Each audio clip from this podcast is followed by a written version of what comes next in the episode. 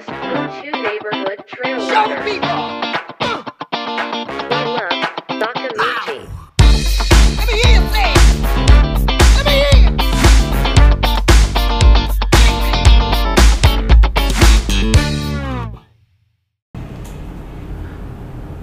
Hi. Hi. どうも皆さんおはようございます。こんにちは。こんばんは、えーポッドキャスト坂道。この番組は、えーウルトラランニングと、えーその周辺のカルチャーおよびギアについて市民ランナーがさまざまトークをしていくプログラムとなっております。稲山さん。はい。前回から1ヶ月。1ヶ月ですね。余り経ちました。はい。本日はあれですか？何月何日いらっしゃいますか？6月26日。6月26日ちょっと暑くなってね来ましたけど、ね、暑いですうね。ん。いやーいかがお過ごしでいらっしゃいましたか？特に何もやってない。な、あれ？レースも出てないですし、はい。岡本さんも出てないですよね。私もそうですね。あの前回サインの 100K を走り終わった後にあの、私ちょっと手指骨炎になってしまいましたけども、ちょっとあんまり走れない。走れていない。はい、走れない。ちょっと時間を過ごしてましたがはい。村山さんはなんかこうまあ何もない人人生はないと思う。なんかあったか 何かあるっていうね。なああ、でも、富士が終わってからようやく山に行き始めて、はい。6月は結構3回ぐらい行きましたね。おお、どちら行かれたんですか？えー、高尾と逗子と、あれ？もう一回どこだっけ？あ、あとあれ、雲取山だ。あ奥多摩。行かれてましたね。はい。さあね。そんなことでねちょっと今日はあの6月の本当おしまいということで、はい。坂道記念すべき第20回。20回です。はい。続けてみるもんだ。っていうね。いうことで本日は、はい。えー特別プログラムというかゲゲストをね、はい。お招きしておりましてこれまでもねあの郷君とか野口さんとか、はい。折にあの折につけ来ていただいてはいたんです、はい来たんですけども今回は日本を代表する日本を代表する。トップはい。トレイルランナーのはい。方がお越しになっていただきましたはい。番組始まって以来かと思いますそうですね。はい。これ、ビールとか飲んでやってたら怒られちゃいそうな。あのあ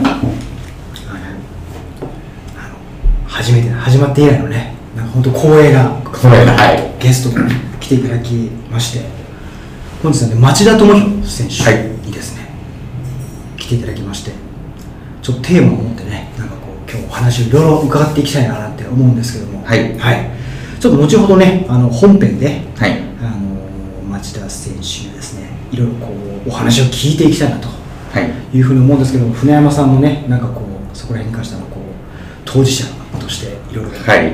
聞いてみたいことが。まあまあ、当事者っていうのは、あの、松田さんもあの、小さいお子さんがいて、育児とトレーニングの狭間でそうですね。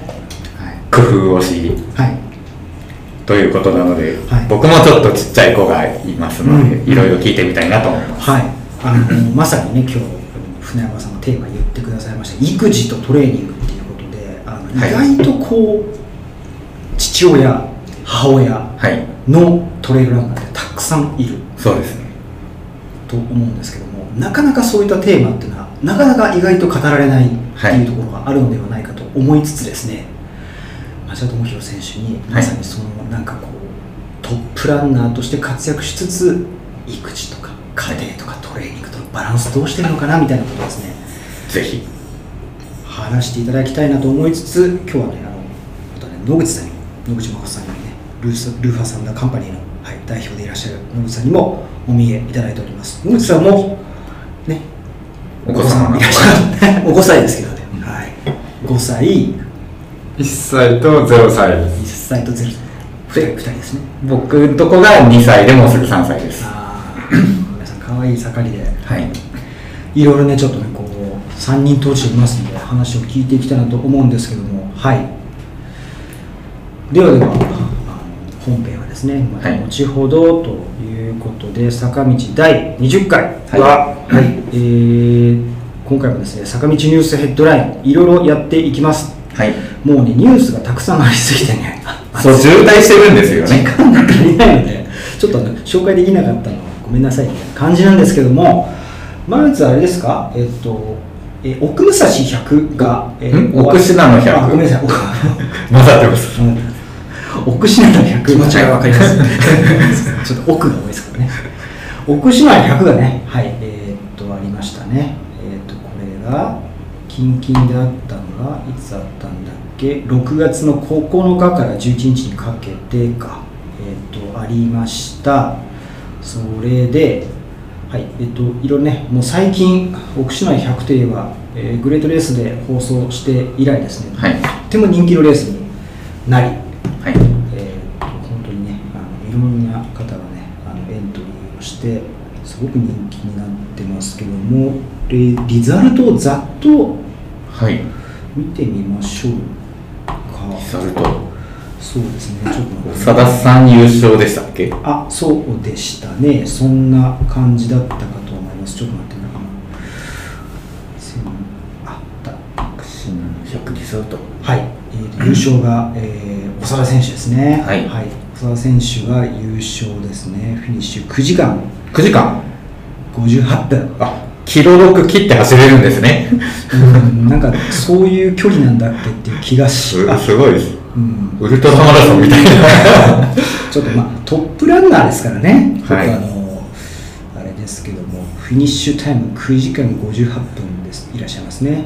はい。すごいはい、そして2位が矢部達也さんですね、はい。矢部達也さん10時間16分。はい。で3位またすごい。大阪和文さん、まあ、ここら辺ねあのひ引っ越しをされて多分地元あ そうなんですね。非常に土地勘があるのではないかと。はい。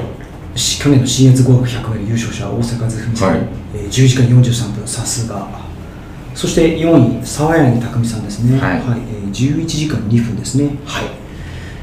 ここに4位に食い込んできました。といやもう有名人ばっかりじゃないですかこれ。まあ、まあね、それはそうですね、まあ本当にと、ね、あの非常に名前の,、ね、あの実力者ぞろいそう勢ぞろい。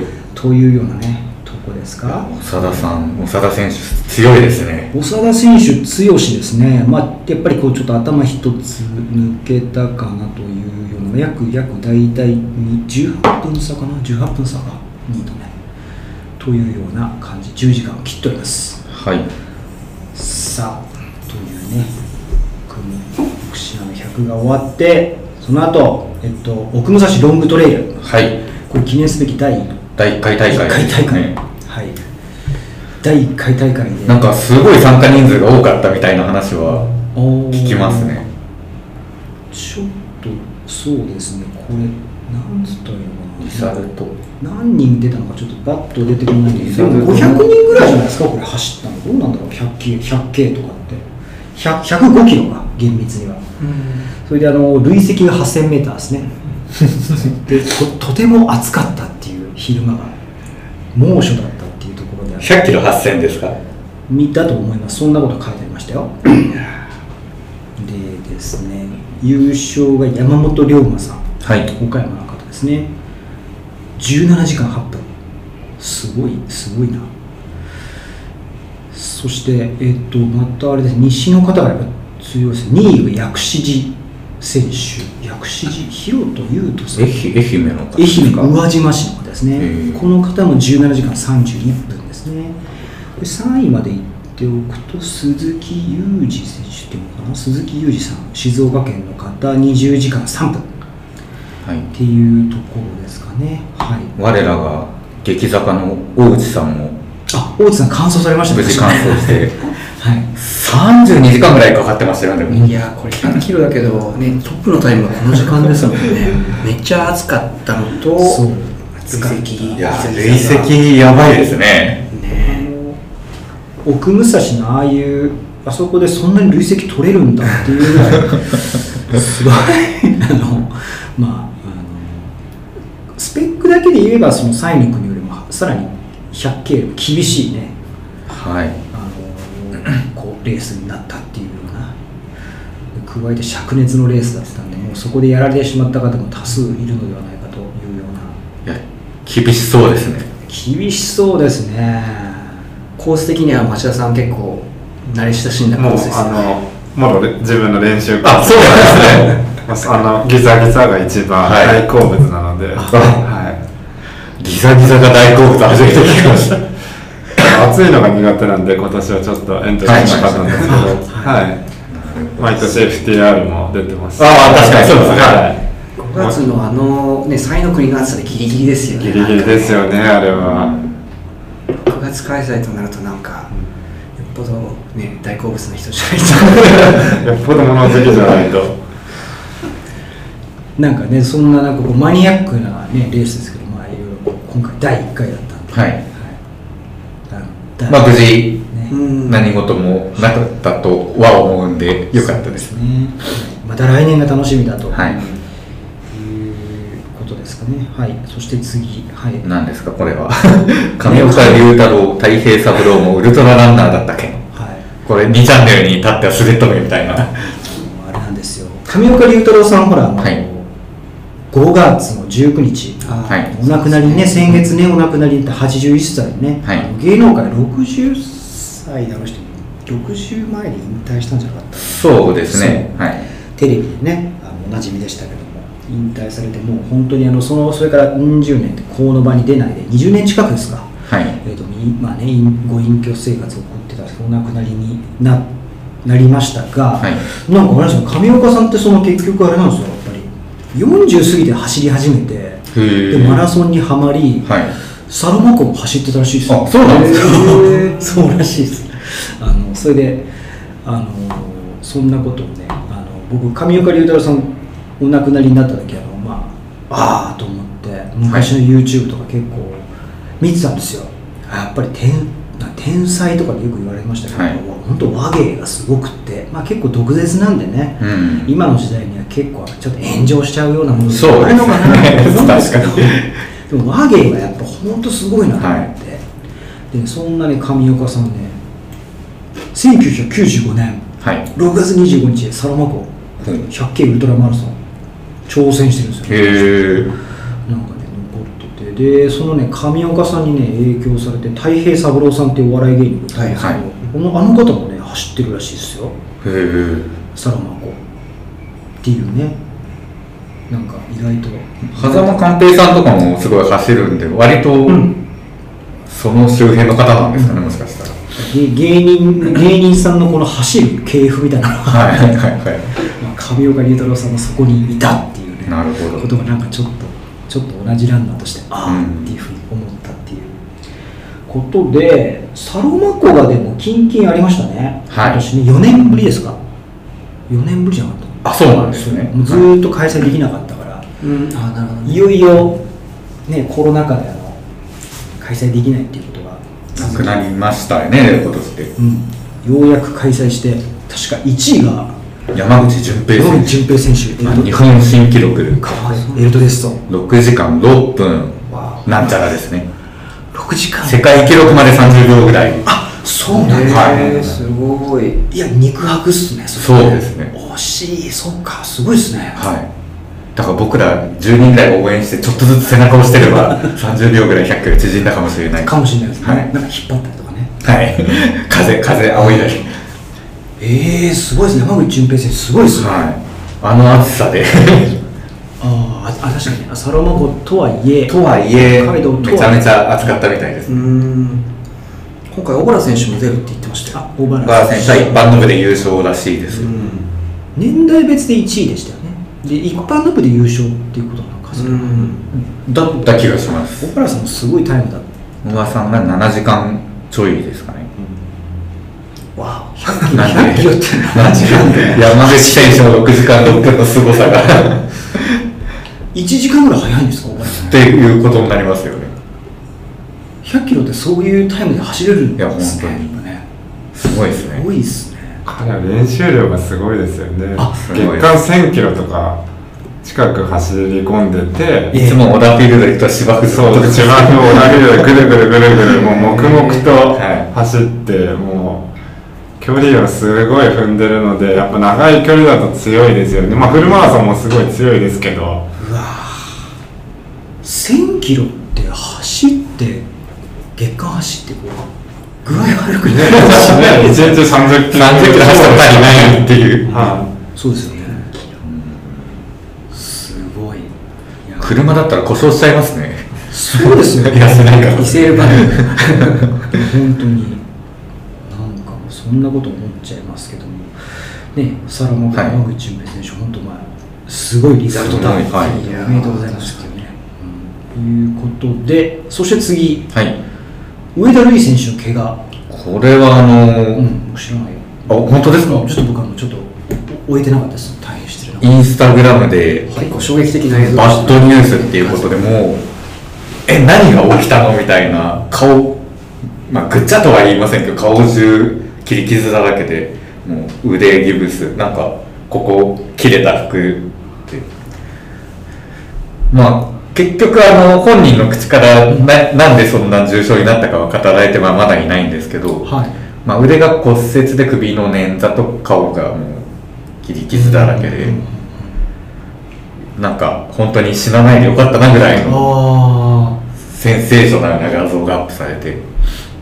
あ滑落とか転倒とかの類ですよね。なんかそんな。ななこの予想で言っていいのかあれですけどなんとなくあのマウンテンバイクで吹っ飛んでこけた時って顔からいっちゃうんでそういうアクティビティもなんかやってたみたいなの昔なんか SNS でアップしてたこともあるんでもしかしたらそういうことなのかなって思うんですけど。まあ。わかんないです。けどい本当に。レレースではなさそうです。そうですなんか世界選手権レースレースの間で何かプランマラソンとか出るって言われててその間だったと思うのでねその間の。まあ今後もしかしたら語られるかもしれないですけど。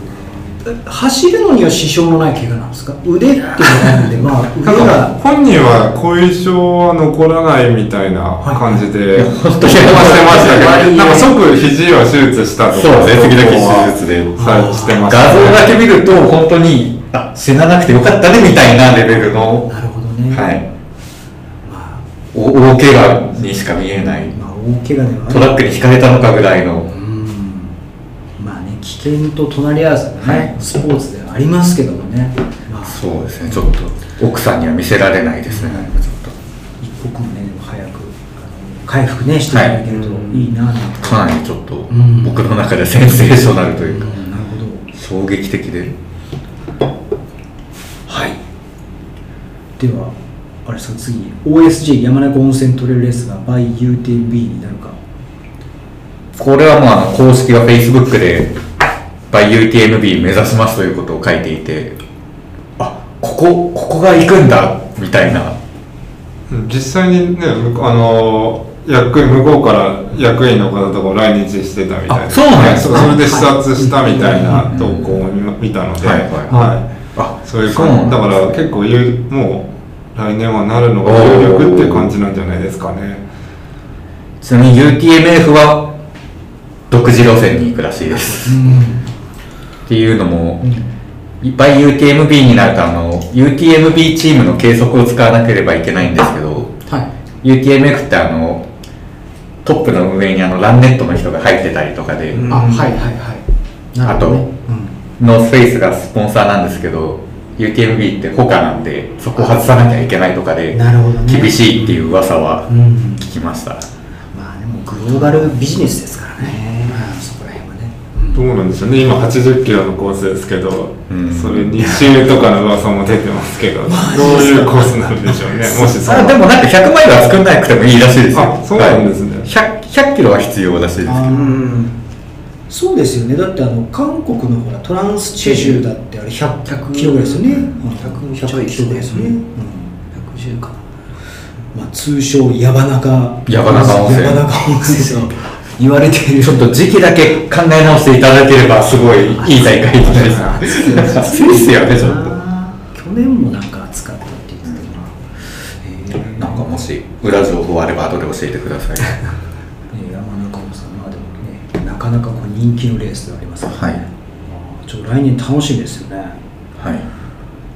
さあそして次、はい、マムートがシニアアスリートとスポンサード契約そうですね。マムートっていう、えーアウトドアブランドが、はい。割と最近ですよね。トレイルランニングギアとか出し始めたのが、うん、なんかザックとかね、はい。出しますね。はい。で今そのアスリート契約をしてなんか女性の方はすごい若い人なんですけど、はい。男性メンバーがあの、うん。見ているとうん。原田拓弘さん54歳。伊藤義明さん62歳、うん。三浦雄二さん64歳という、シニア層とアスリート契約していて、うん。うん。なんか新しい流れだなと思って、うんうんうん。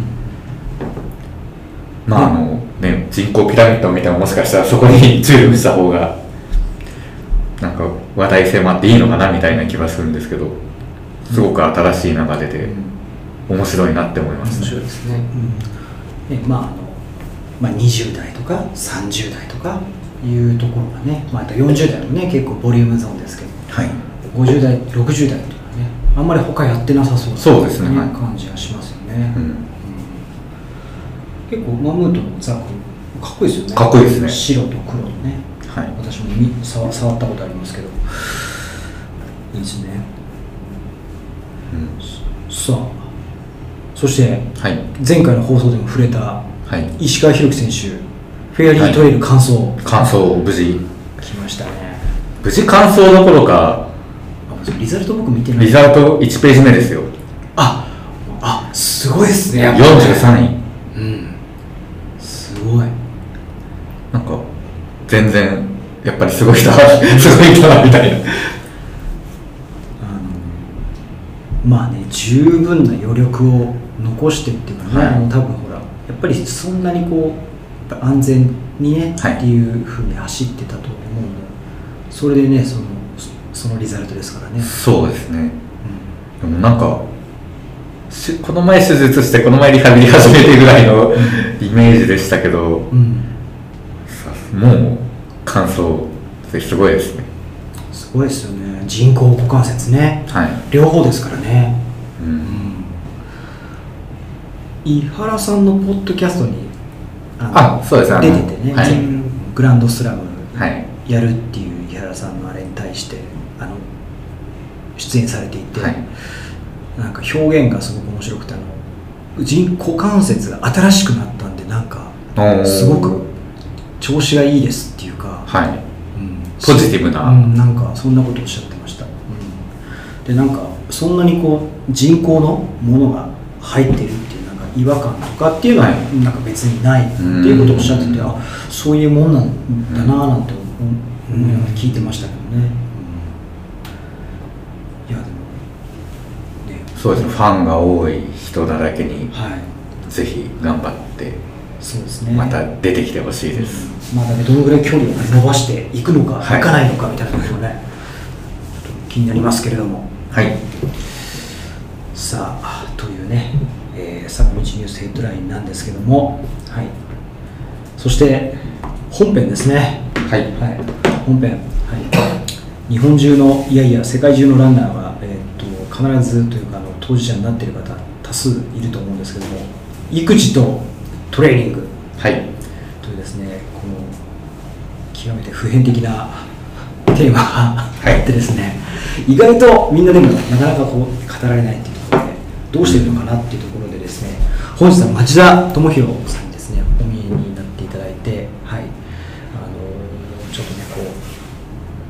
育児とねトレーニングご家庭のバランスとかねそういったことをなんかこういろいろお話聞いていきたいなと思うんですけどもであのねあの先ほども触れたようなルルーファーサンドカンパニーの野口誠さんにもお見えになっていただいておりましてはい。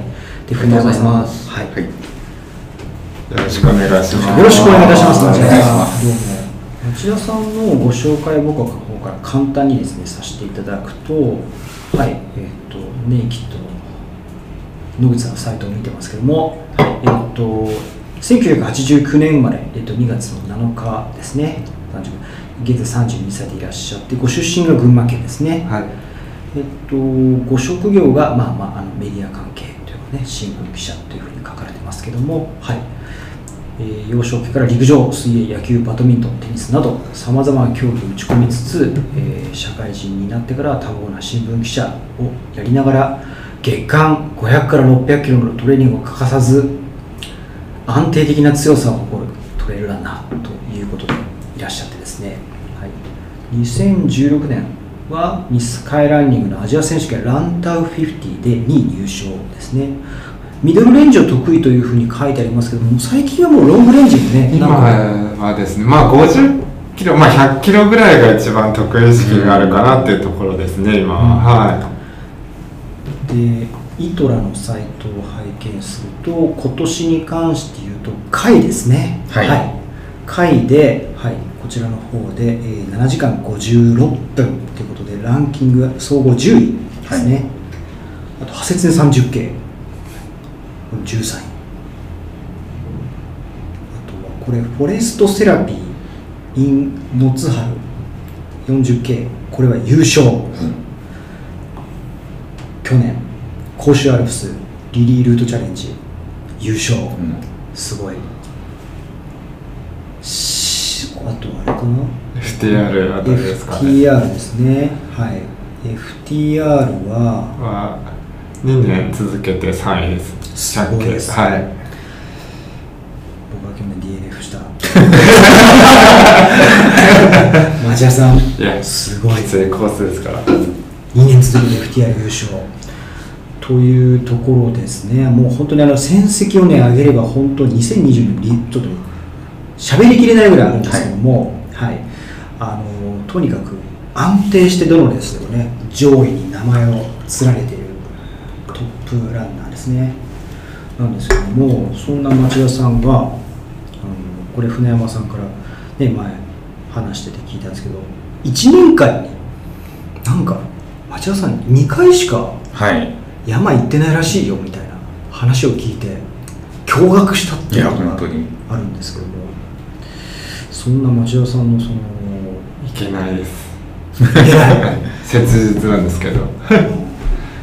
やっぱり、まあ、子供が生まれて、あのね、自由が利かなくなったっていうのはもちろんあるんですけど、やっぱり、まあ、妻の理解得るっていうのもやっぱり大変ですし、あのその平日ねあの妻が僕の仕事中とかに子供育児をやってくれてるのでなるべくその休日は妻に自由な時間を持たせてあげようって思ってやっぱ自分の土日趣味だけ優先してるのかなっていうところでちょっとやっぱうん。気が引ける部分もあって、うん。なかなか練習では山に行ってないっていうのが実情です。でそうあの大会でその分行かしてもらってるんでその時は許してねっていう感じで、はい、やってますね。はい。今、お子さんがお二人、2人1歳と0歳の年子であ。ちょうど本当結構手がかかる時期で、うん。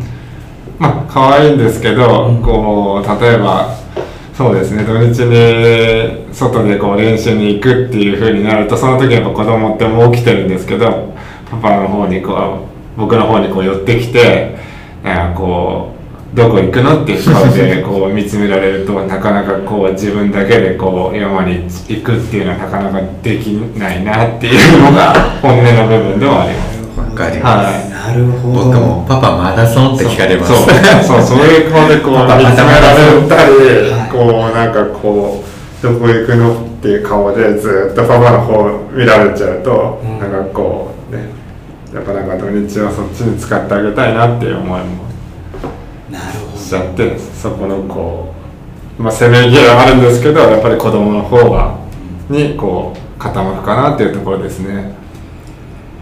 ど。山さん、なんか、あれですか、はい聞きたいことあるんですか、今。いやもうめちゃめちゃいろいろありますけどうーんま村山さんいけてます？どういうふうに逆にこう山行く時はお子さんには説明したりしてるんですか？まあでもなんか僕の奥さんから見た僕はもっと自由奔放なイメージだったらしくてなるほど。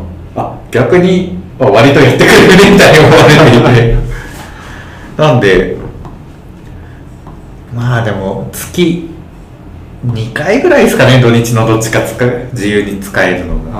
あ23回いくつでしたっけ、船山さんの？2歳今度9月で3歳です。ああ、まあまあまあ、まあ。でもね、テンポかかる時期では。いやもうイヤイヤ期うん。全盛期で大変です。自我が芽生えてくる。はい。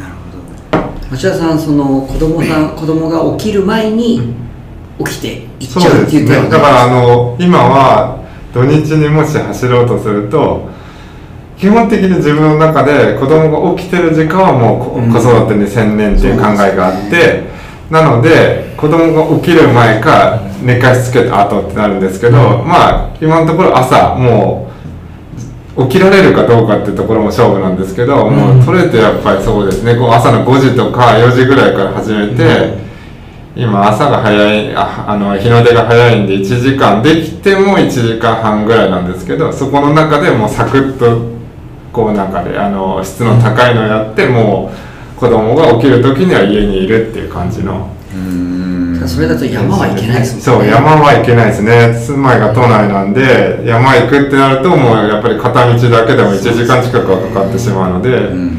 そこそこはできないのが実情ですねトレッドミルとかは？レッドミルはやっぱり近くに24時間やってるジムとかあるので、はい。そこでこうその傾斜つけて、はい。えーまあ、15%とかにして、あの坂の坂ダッシュとか、はいはい。インターバル。あとなんか最近やってるのは結構時短すっごい時短で終わるんですけど、はい。近くの公園まで1.5キロぐらいなんで、はい。そこをジョグで行ってまあ、はい。10分弱ですよね。で10分弱で3000をはい1本9分半ぐらいで3分10ぐらいで走って、はい。でまたジョグで1 5キロ帰ってくると、はい。これ30分と20分ぐらいで終わるんですよ。確かに。30分以内で終わるんで結構時短でいいなと思ってるやつ。その3000もう一回言ってください。えっと9分半ぐらいでやって9分ます半。3分10ぐらいキロすごい。やってもうそれはなんか朝の5時ぐらいからやってるんですけど。すげえ。400メーターもついていけない。さすが。っすあとはそう210本とかのインターバルとかも結構時短で終わるので、そういうこうなんかショートインターバルとか、やってなんか行きそう20分ぐらいの行きそうぐらいやって、そのまままた帰るっていうのは土日はだから基本的に朝のそういうこう長い時間取れないので時短でちょっと少し追い込む、まあ、全力までいかないまでも追い込むっていう感じの練習で一応捻出してるっていう感じですね。なるほど。早速すごい話が。いやーすごい。土日って言ったらだってまあ僕あれですけど、まあ、本当申し訳ないんですけども本当お前お前は何を言ってんだって。話 ですけども ねあの自分の使いたいね時間使いたい放題ね、はい。何言ってんだって話なんですけども土日は結構山でがっつり7時間8時間とかはいいうようなことも考えてたんですけどその町田さんにとって土日のそのトレーニングっていうのはまあお仕事おお休みですよね土日はね。そうですね。あのまあう不規則な職場ではあるんですけど今の部署はまあ比較的土日が休みになるので、まあ土日は、うん、自由に本来であれば使える時間は多いはずです。はず。はい。なんだけれども実質そのお子さんが起きる前うん。みたいなところにこだわっていう制限と言ったらいいのかわかんないですけど1時間から1.5時間しかないわけですよね、うん。相当相当ボリュームとしては結構結構短いですね。短いです。ただいあの今まではやっぱり土日にこう練習量も質も上げて結構がっつり走ってっていうサイクルだったんですけど今子供が生まれてからは逆に平日の、まあ、夜帰る時間とかって結構遅いのでもうその時には子供も寝てる状態なので夜ちょっと会社からの帰宅ランを長めにしたり、はい。あとはその帰宅ランで最後ジムに寄ってジムでちょっと高強度の筋トレとかあとはまあトレッドミルで負荷かけて帰るっていう感じで逆に平日のちょっと練習量的に言ったら増やしてあ逆に土日はもうちょっとスピード練習で時短で終わるようにっていう感じでちょっと逆な感じに今やってますね。うんはなるほど。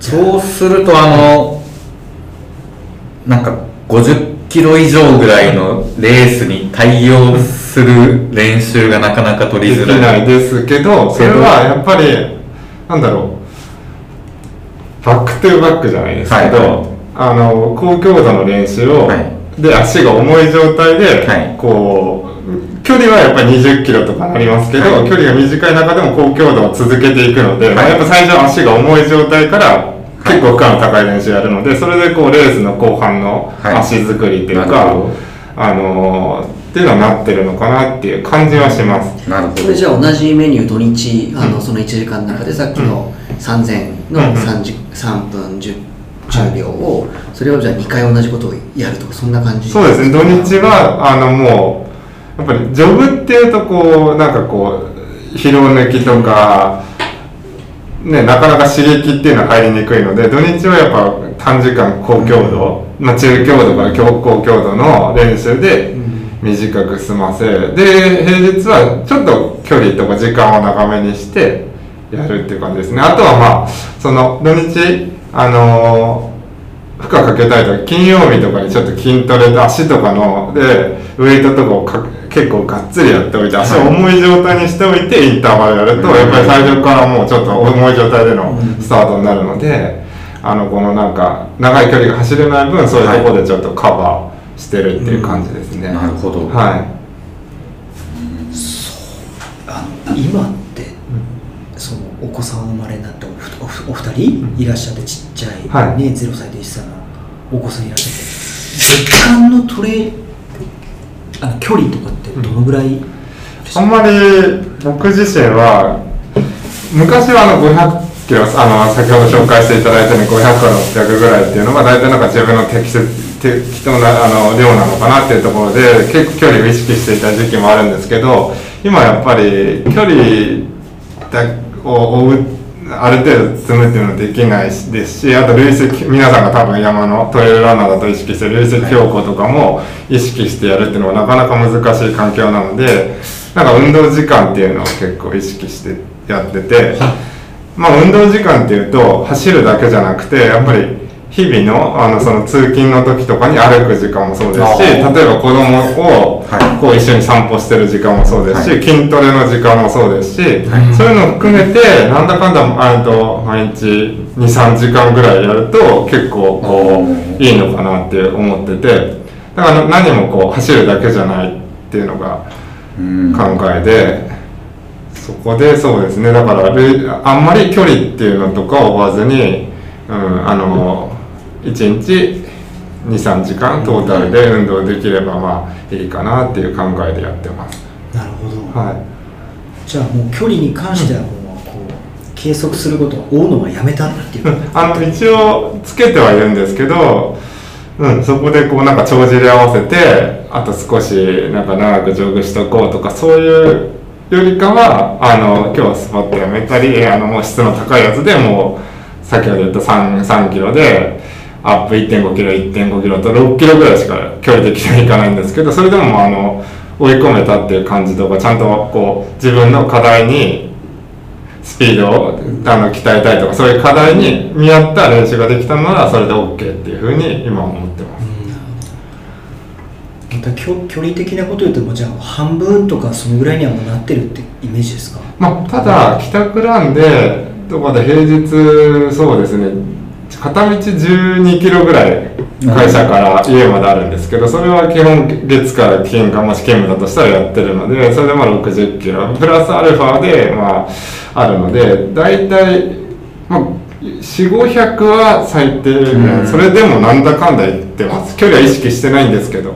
でもやっぱ帰宅ランでそのぐらいの距離は もうベースで積んでいるってことなんですね。そうですね、まあ、あとはあの自分が意識してるのとしてはやっぱりこう通勤の時もそうですけど日常のこの何て言うんですかね座り方とか立ち方とか歩き方とか例えばあのバッグをこう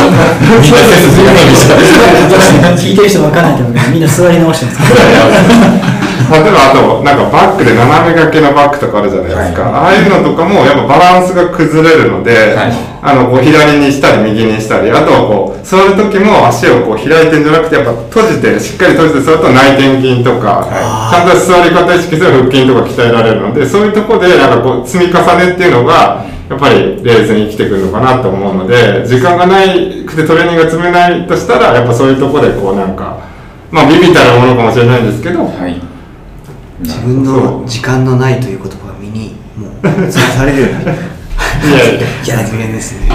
いやすごいですね今の町田さんのこのトップランナーのこの、うんなんていうの？一つ一つはその本当に小さなことかもしれないですけどそういうのがこう積み重ねで、はい。なんかすごいそれ気づかされたのがコロナの時にはい。在宅勤務が結構あったんですよ。やっぱ在宅勤務だと会社に行かないじゃないですか、はいそうするとやっぱ会社のいまあ、帰りは走ってくるんで行きはまあ歩いたり電車で行ったりするわけなんですけどそこでまあなんとかで1キロぐらいトータルで歩いたりはするんですけど、はい。そういうのがなくなっただけでやっぱりこう運動量が減ったの結構体重が同じ練習量的には同じ練習量なんですけど体重がちょっと増えたりとか、やっぱなんかこうあの在宅勤務で座り方がちょっと悪かったのか片方ちょっとなんか足痛みが出たりとか、そういうことがあったんでやっぱ日々のそういう姿勢とか本当なんかトトレーニングって位置づけてるもの以外の部分のところもやっぱり大事なのかなっていうのはすごい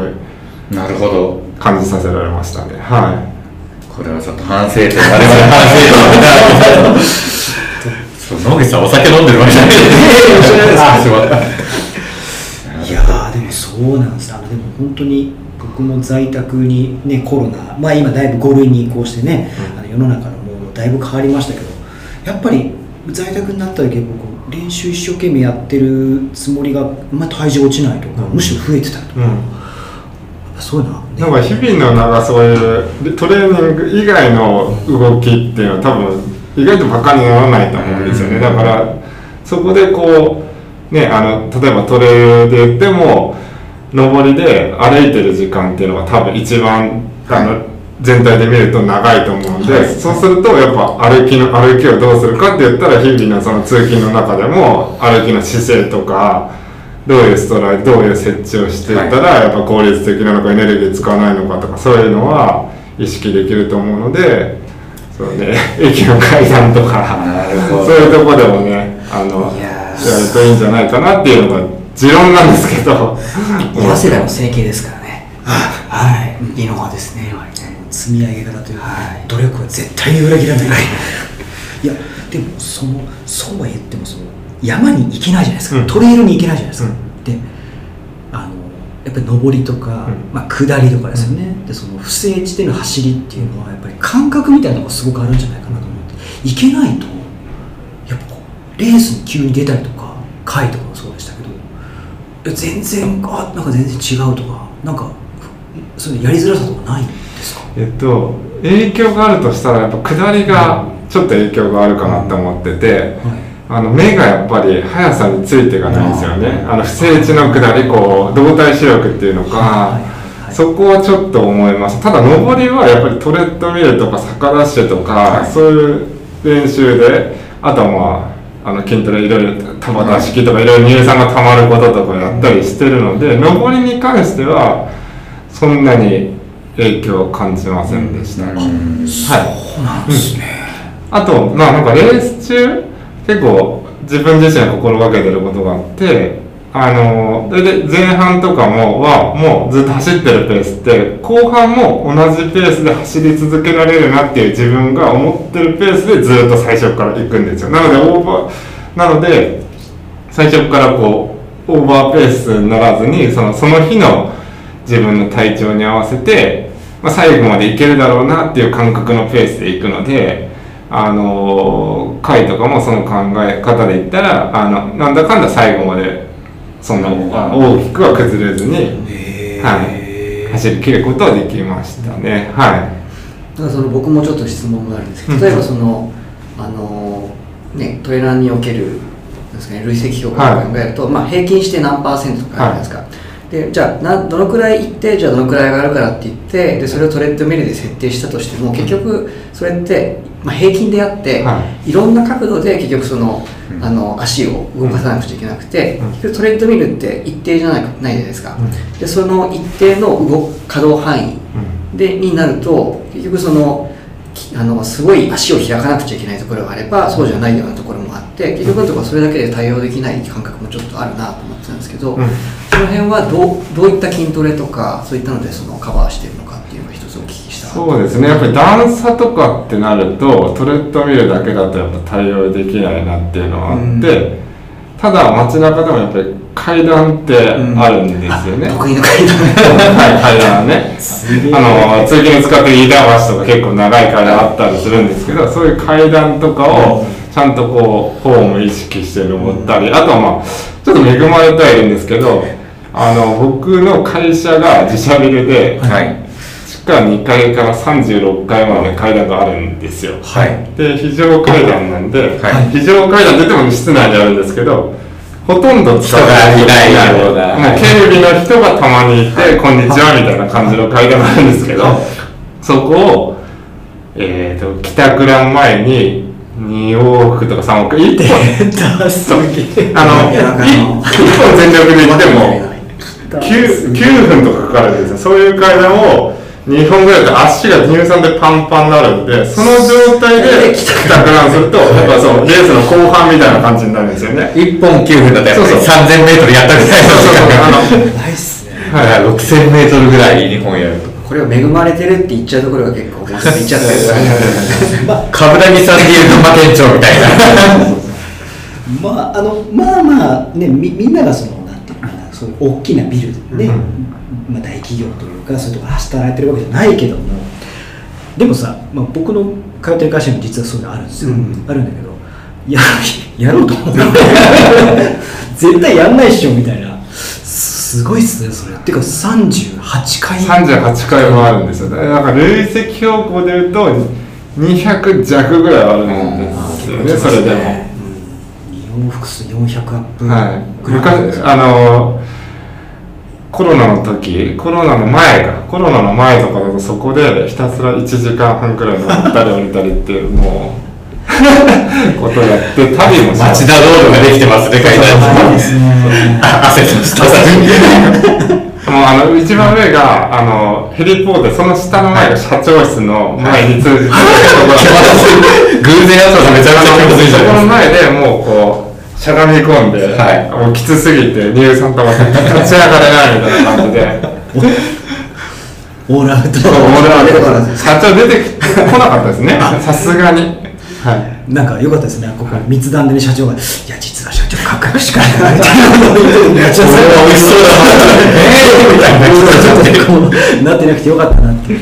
あとはですねまああのちょっと話が前後してしまうんですけど、まあ、その段差っていうことで言ったらやっぱりまあ基本的な筋トレで言ったらランジとかあとなんかこうチューブを使って足を上げるこう腸腰筋鍛えるものとか、やっぱそういうところで意識はしてますね。やっぱ足こう上げるっていうのは結構エネルギー使いますし、まあ、やっぱ腸腰筋とかもねそこをちゃんと使っていかないと登れて走れないと思うので。いやまあいけない分はその辺あのもちろんあのウェイトのマシーンとかも使ったりもするんですけど筋トレとかそういう階段とかその辺でカバーはするしたいなっていう ところですねそういうトレーニングしないと上りは走れないっていうお話がありましたが、まあ、我々あんまり上り走らない。確かに。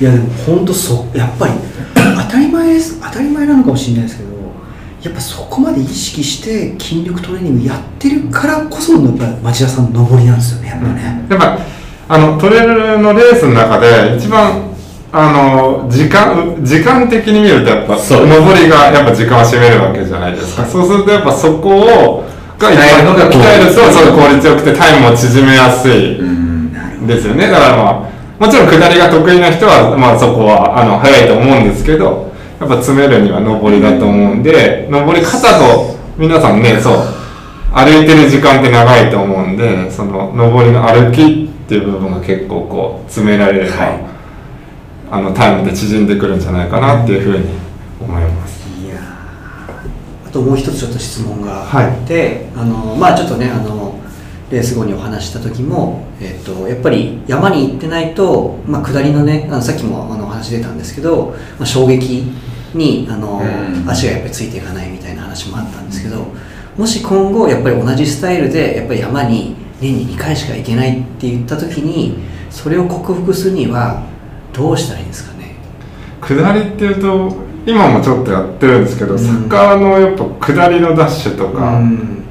やってます、あんまりやりすぎるとやっぱり多分膝とか痛めるリスクってあると思うんですけど下りとかあとはですねやっぱりそうね太ももの前とかにすごい来るので、あのなんていうんですかねそれこそ上田瑠衣選手とかも使ってると思うんですけどなんかフローインっていうこうなんか摩擦のご存知かわかんないんですけど、筋トレあの名前ね、あの、聞きしてちょっと調べて。あのなんかサッカーの長友選手とかあの、はい。多分あの使ってるやつで今検索してもらうと分かるんですけど、フロー。フローイン。フローイン。はい。ああなんか聞いたマット結構ママットでこう摩擦をかけてスライドさせたりやるんですけど結構こうなのでなんか、はいはい。はい乳酸が溜まった状態でこう動かすっていうことを結構意識はしてます。まあそれだけで着地の衝撃っていうのをあそれですそれです、こういうなんか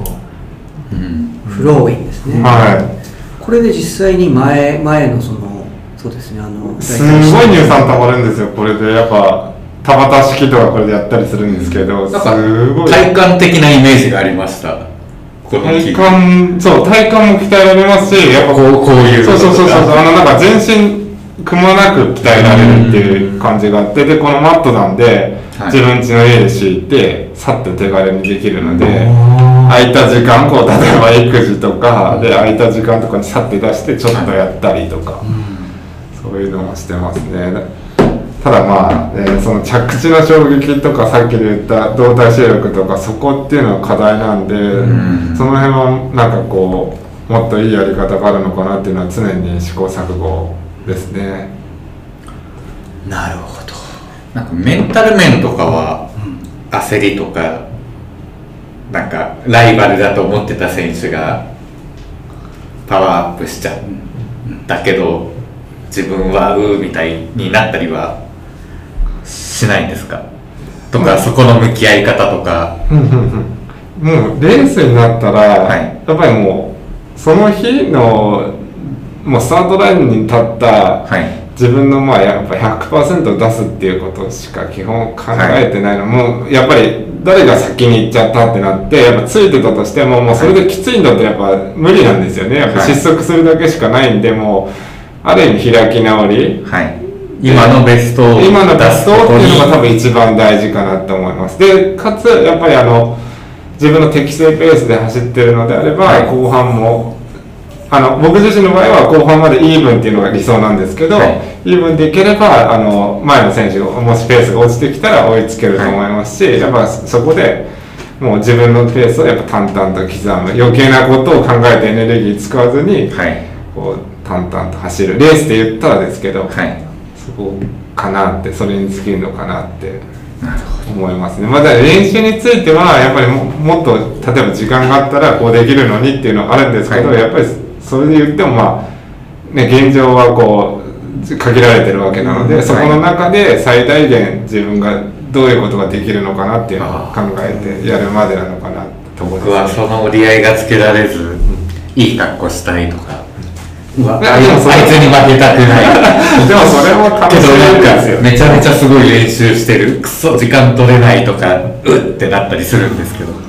なんか今聞いてて思ったらやっぱりなんかこう結構皆さんなんかこうあの人がこういう練習やってるからっていうのでそれを真似してやったりするケースあると思うんですけどやっぱり自分自身の課題って人それぞれだと思うんでその課題に合った練習っていうのをやっぱりやっていくっていうのが大事だと思うんですね。だから例えば上りの走りをもし磨きたい上りの歩きを磨きたいとかやっぱ後半足の例えばどこが疲労してくるケースが多いとかあると思うんで、そこのこう、ね、弱弱みみたいな部分をなるべく潰していくっていうのが、練習組み立てる上で大事だと思うんで、はい。人がどうこうとかよりやっぱこうそうそうなんですけど頭ではわかるんですがどうしてもちょっと比べちゃってまあ趣味だから楽しくやればいいのに。あでも楽しいのが一番だと思います。なんか自分の場合はそのななんかこう楽しい速くなる楽しい速くなるだったのに 速くなってくるとああの人に勝ちたいとかでだんだんこう競技志向になって苦しい時間が増えるというか。まあ楽しくないとやっぱ続けてはられないので、まあ自分の場合はなんかこうあれこれまああこれがうまくいったなとかこういう練習は結構この今回のレースには効いたなとかいろいろかんあの終わった後にはい。一人で考えてまた次こう今度はこうしてみようって考えるのが結構好きだったりもするのでぜひなんか発信してください。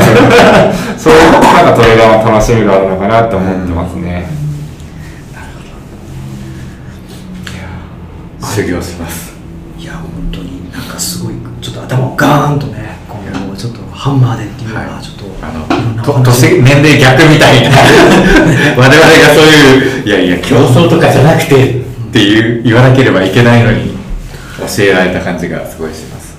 いやでも本当になんかすごく今置かれている今の状況に対してこうすごくやっぱ前向きに何ができるかっていうことを町田さん考えてるってところすごく僕もはすごくいい意味で衝撃を受けたんですけどもやっぱり言うてもでもそのなんていうのかなこれまたちょっと最初の話にちょっと戻るような感じですけど、まあ、トレイルランナーとしてやっぱりトップレベルのやっぱりすごくどのレースに出ても上位に名前がやっぱり町田さんある。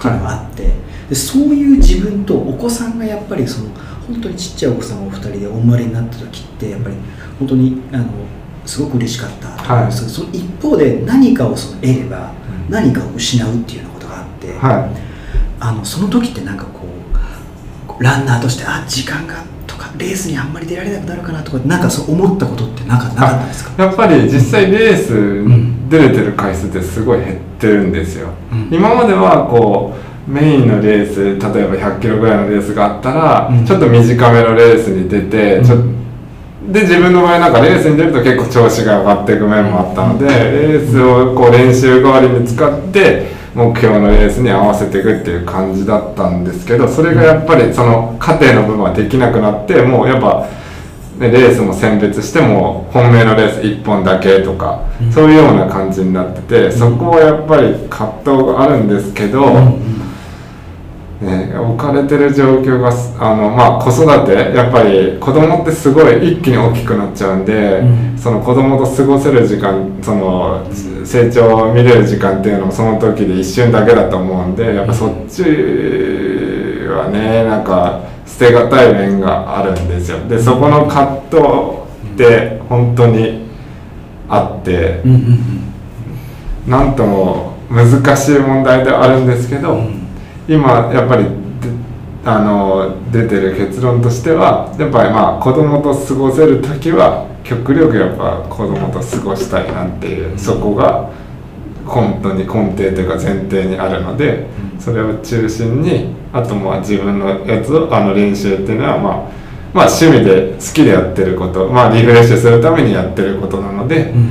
その子育ての息抜きじゃないですけど、そういうのプラスまあなんていうんですかね自己実現なのかわかんないですけど、うん。その一部っていうかねまああ子育ての付属って言ったらあれなんですけどー。それぐらいの位置づけで今は考えるようになりました。まあ上の子は今1歳、ね、いもうすぐ2歳ですけどその2年ぐらいの間でだんだんこう考え方も変わってきてうん、あの今はそういう結論に達してます。はなるほど。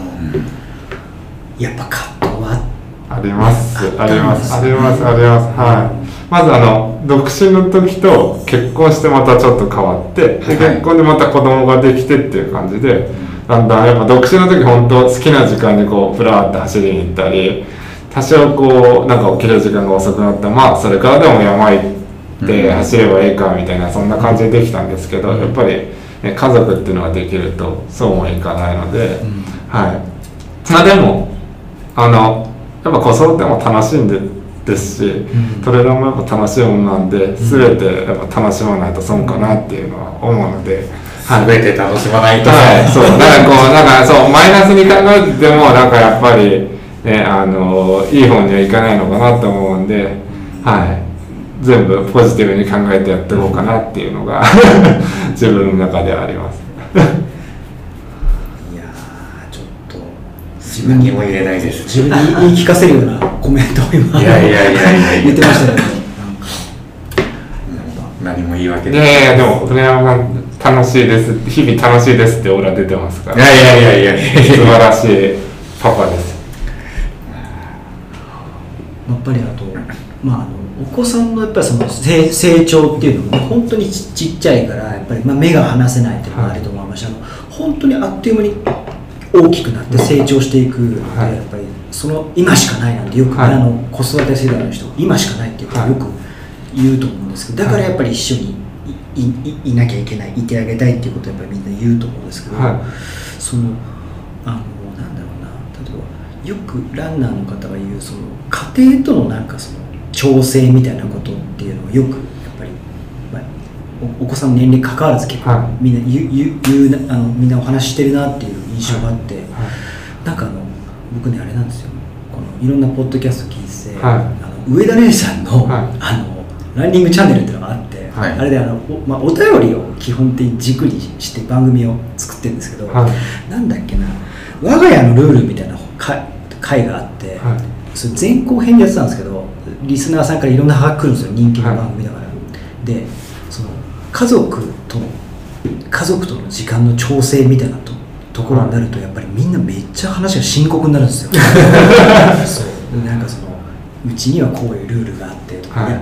なんかレースに出たらすごくこう妻と見学になりましたとかあとなんかこう、まあ、シューズをたくさん買うとかも怒られるから隠してますとか なんかそのもう走るのはさっき町田さんの話じゃないですけども早朝朝なんか3時とか4時とかに決めてやってますとかみんなやっぱすごいストイックっていうかあなんか僕またまた改めて本当申し訳ないですけども独身みたいな感じでもう時間は自分の使いたいことで使いたい放題使わせてもらってるのでそういうのを聞くとですねすごくカルチャーショックを受けるんですよ。こんなに世の中の方たちは苦労をして家庭との調整でな悩み時間を捻出してるのかとかと思うんですけど家庭との調整みたいなことをよく言うんですけど町田さんそのなんか、まあ、あのお連れ合いの方とのはい。調整事とか、そういうのってなんかこうなんか,、まあ、なんか苦労というかルールっていうかなんかあるんですか？その苦労しますよ。絶対ありそうなそ顔してます。まあこまあこれ聞いてないんであれですけど。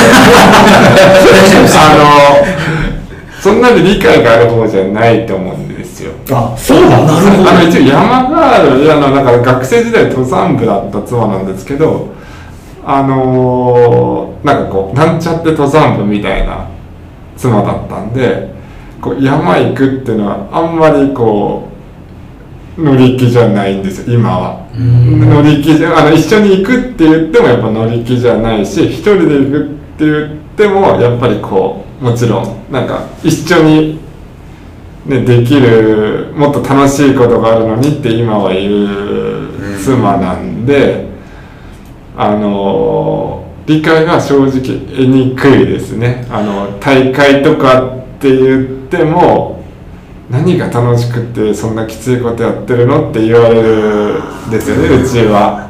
はい。そう。なのであのこう快く送り出してくれるっていうわけではないです。お子さん連れてあの応援に来たりとか。そう。あなのでなんか最近すごい、あのーそこは思っててあのそれこそ会とかは隣が富士急ハイランドだったんで、一緒に妻と娘連れてってトーマスランドでちょっと遊んで、とかそういうなんかこう何かで釣るって言ったら言葉悪いですけどなんかこうたの一緒になんか近いまで楽しめるものとかそういうところに旅行がてら行ってもうあの妻に「今日はお願い」って言って出させてもらうっていうような感じですね。はい。でトレランってロングレースになればなるほどはい。結局そのそうなんです。所在がないんですよねそうなんですよ。で時間とかも結構自分が調子悪かったりするとずれたりするんで。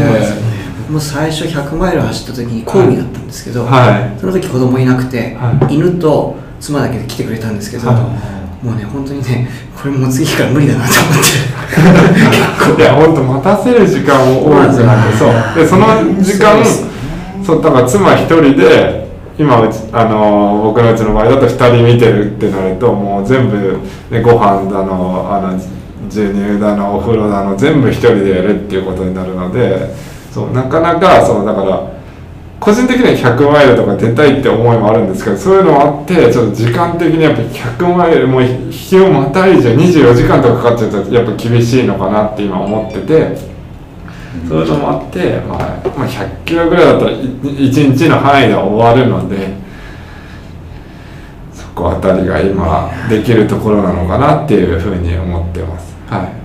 奥さんのご実家は遠いんですか？都内なんですよ。お都内本当に。はい。でなんか我が家は結構奥さん実家大好きなんで、はい。割と実家全然行ってきていいよって言うと2週間ぐらい座ってあその時にもう走りまくったりとか僕はしてます。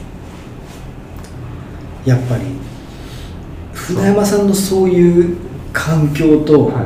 非常に様々だから、はい。ーそうでも結構、まあ、船山さんのお連れ合いの方もそんなランニングにはなんだっけ？そんなにむちゃくちゃ関心があるとかなんかいやいけいけみたいな感じでもなかった。どうなんでしたっけ？いやすまあまあ勝手に巻き込まなきゃ全然いいよみたいな。あなるほどなるほーで会場大会会場に自発的に来てくれる感じはないですね よくなんかランニング仲間でもこうなんかクーラーバッグとか持ってもうそれは絶対結構いいいますよね。いるんですよいるんですけど、まあ、それを羨んでも仕方ないのでそうできる環境の中でと思って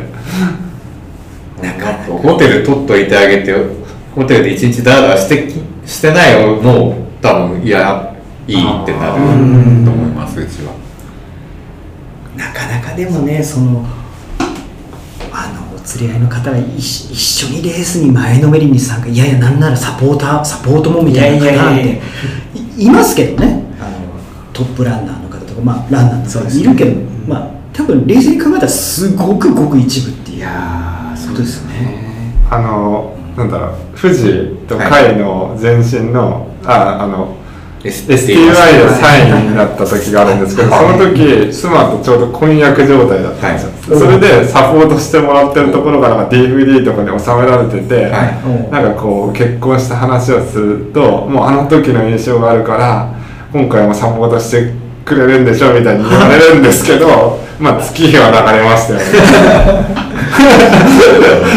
今はそういうのはとこともないなっていうのはところですその時あのサポートしてるのなんかそのどんな感じですかのー、そうなんかもうこちらがやってほしいことをもうまあテキパキ、あのやってほしい順序でこなしてくれてすごいありがたいなっていう思いあってあのー、それでそのままあのゴールインっていうか結婚したんですけど、やっぱね結婚すると いろいろ見えてくるものがあったりするんですよ。やっぱその時は頑張ってくれてたんだなっていうのがすごいわかるんで、はい。まあ、確かにねやっぱりこう、サポートする側としてはなんかこう待ったりとかなんかいやいや寒いなとか暑いなとか、はい。いや STY3 位ですよでもすごい。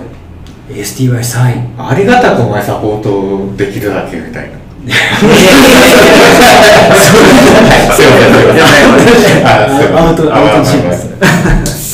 いやでもやっぱりねライフステージも変わると、視界もね考え方も変わるの当然ですからねやっぱりもう逆になんかあの子供ができてプラスに働いてるのはなんかこう今までちょっとこう練習がもうできなかったりするとあ今日できなかったの。なんか結構こうなんか、はいはいああちょっとやりたかったなとかいろいろ考えちゃう時あったんですけど今はもうなんか子供ができたらこうできなくてもその日はもうレストになったなって結構なんか前向きにに考えられるようになってもうまあいい休養になったなぐらいの感じで捉えてできる時にこう集中してやろうってやっぱちゃんと目的意識を持って集中してやるとやっぱ効果も高いかなって思うので。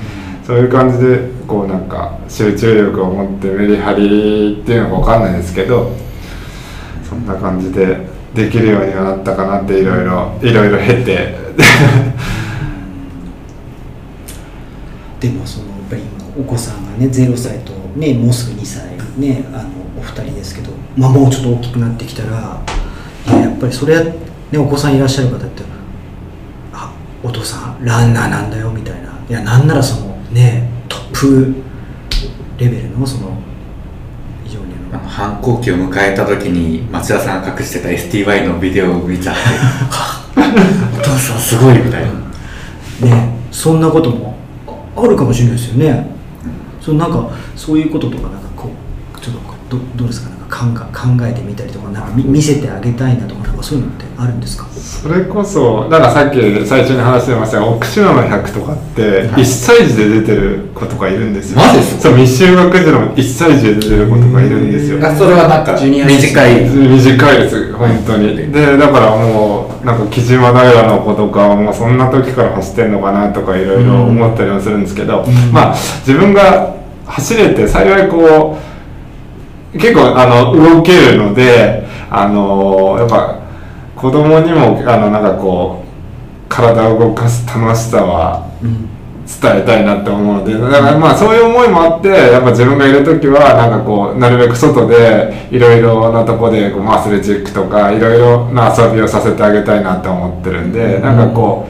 うまあランをやってほしいっていう思いは特にないんですよ、ないんですけどやっぱなんかいろいろ経験する中でなんかこうまあスポーツでもだったらまあちょっと嬉しい部分もありますけど、まあ、スポーツでも何でもいいんですけど、なんかこう自分のようにこうなんか熱中できるものを見つけてってもらえたら嬉しいかなっていうのはありますね。なんか小さな UTMF 出たいですよねたまにそうですよね。そうあれちょっと子供と出てみたいみたいな確かに思います。確かにあのキッズカテゴリーって結構海外のレースなんかもありますもんね、うんありますよね。UTMB だって。そう HDMB キッズ。ですよも 4, 歳とかねそのくらいから出れするから、はい。で普段来ないねあのうちの奥さんがあのそれだったら行ってもいいって言ってたんですけど、うん。あのたまたまあの幼稚園でちょっとあの受かっちゃってあのその入学の時期が重なって今年もピンで行くことになって。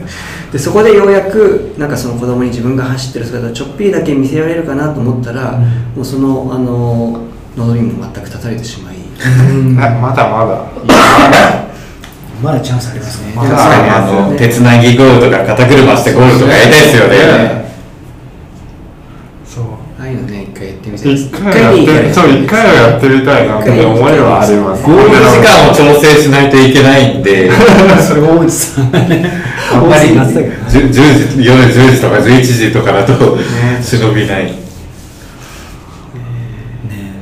で町田さんだったら本当だからすごくトップレベルの走りをしてね、まあ、いや本当に優勝とかそういうところをやっぱりこう競争してやってるわけじゃないですか、はい。やっぱりそういうところお子さんとかねおあのお連れ合いの方になんかこう最後一緒にゴールっていうのはなんかねすごくすごいもんがすごいんじゃないかなと思うんですけどね。今回回のゴールが10位だったんでギリギリ入賞だったんですけど、うんその時一応あの近くに泊まってたので妻と子供を初めて娘2人を連れて大会会場に行ったっていうのは初めてだったんですよ、はで、まあ、ゴールで待っててくれて、はい。であの冠城さんとミッカさんが、あのあの時の婚約者の方だよねっていう話からあの子供の話になって、はなんかこうあの娘たちもそこはこうちゃんと来てあの話を聞いてたのがすっごい印象的で。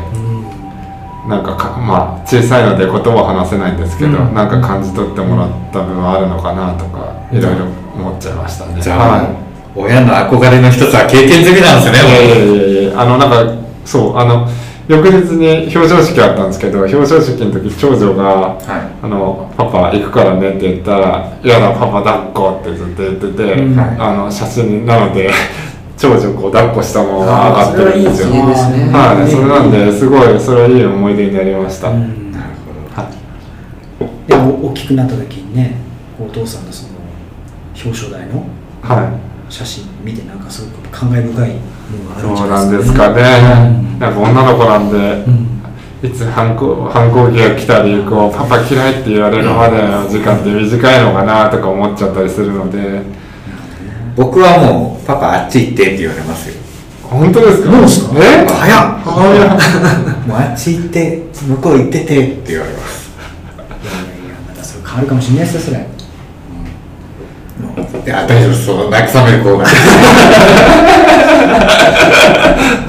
ほど。でもやっぱりねライフステージにねあのの変化でねやっぱり皆さんすごく、ね、同じように、ね、どうやってそのトレーニングのパフォーマンスとかね、はい。あのレースのパフォーマンスとかとねあの折り合いをつけていくかってすごく皆さんね本当にいろんな環境で、ね、悩まれると思うんですけどでその中ででもやっぱり自分であのしたあの決断じゃないですか、はい。結果結果的にそうなってるのかもしれないけどそれって自分の中でやっぱりこうそうそれをねやっぱはりそういうふうに位置づけてるものだと思うんですよね、はだからなんかその僕もその、ね、町田さんがおっしゃったみたいにやっぱり子供との時間をやっぱり今大切にしようと思ってるので、まああのいろんな思いはあるけどまあ本当に納得してる部分がやっぱりあって、はい。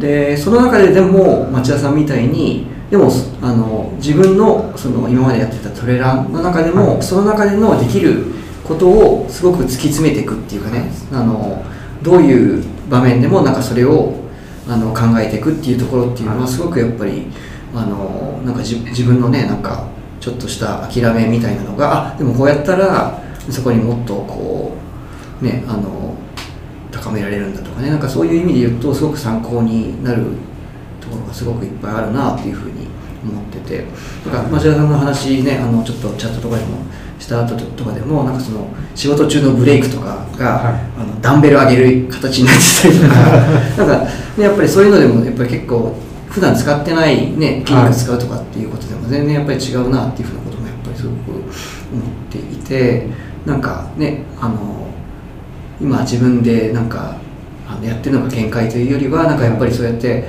どうやってあのねあのやったらもっとあのクオリティを上げられるのかっていうのは、ね、それぞれのなんか人が多分いろんな形でできるんだなっていうのがやっぱりすごく思いますね。そう限られた中でどうどういう練習をやったら、こう結果に結びつくのかなっていうのはやっぱ楽しい面でもあるので、なんかこう自分の体を全形態にしてうんうん。やってますね。僕はあの子供が生まれた次の年の、はい。えっとなんだっけな新月語学の100マイル出たんですけどその時は、もうあほぼ走らないで、はい。筋トレだけでやってみたらどうなるかと思ってやったら、見事に撃沈しました。でしょうね。走るレースになる。さすがの能力そういうのも結構ねなんかねエクスペリメントっていうかね、はい。一つだから、ね、あこれはダメなんだと思ってまた別な、ね、やり方を考えるっていう意味で言うとなんかまあある意味失敗ではなかったっていうかね、はいそういう気持ちもなんかありますけどね。トレランはなんか経験も大事ななんかこう活かせるスポーツだと思うのでそういう失敗をこうどうつなげていくかっていうのもやっぱりね楽しいいろいろそこで考えるのも楽しい部分でありますよね。はいやっぱりじゃあ親になって町田さんランナーとしてはあれですかていうのかな？視界が変わったっていうかどんななんかかじ自分で変わったなとか思われますか？いやそれとも別にランナーとしては変わってないんだっていうなんかどういう思いなのかっていう。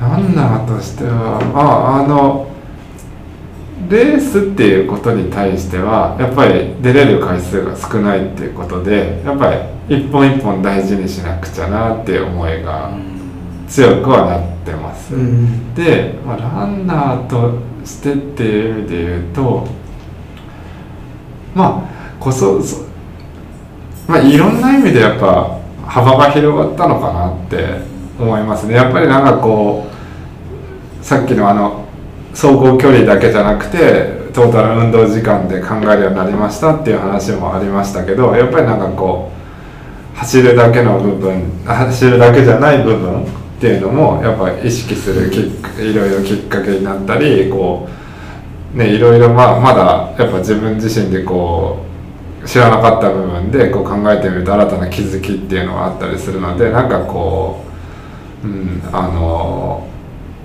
いろんな意味でちょっとなんかこう成長はし続けられてるのかなって思います。はい、だからあのなんかこうレース中とかもやっぱりこうある意味開き直りまあいろいろいろんな経験を経てこうなんか引き出しが増えたっていうのはちょっと変かもしれないですけど、あのなんか、うん、とうまくこうペースコントロールする自分のこうメンタルの、まあ、コントロールとかもそうですしなんかこういろいろ動じない何があっても動じないで落ち着いてやっぱこう対処できるのかなってまあ年を食ったのかもしれないですけど。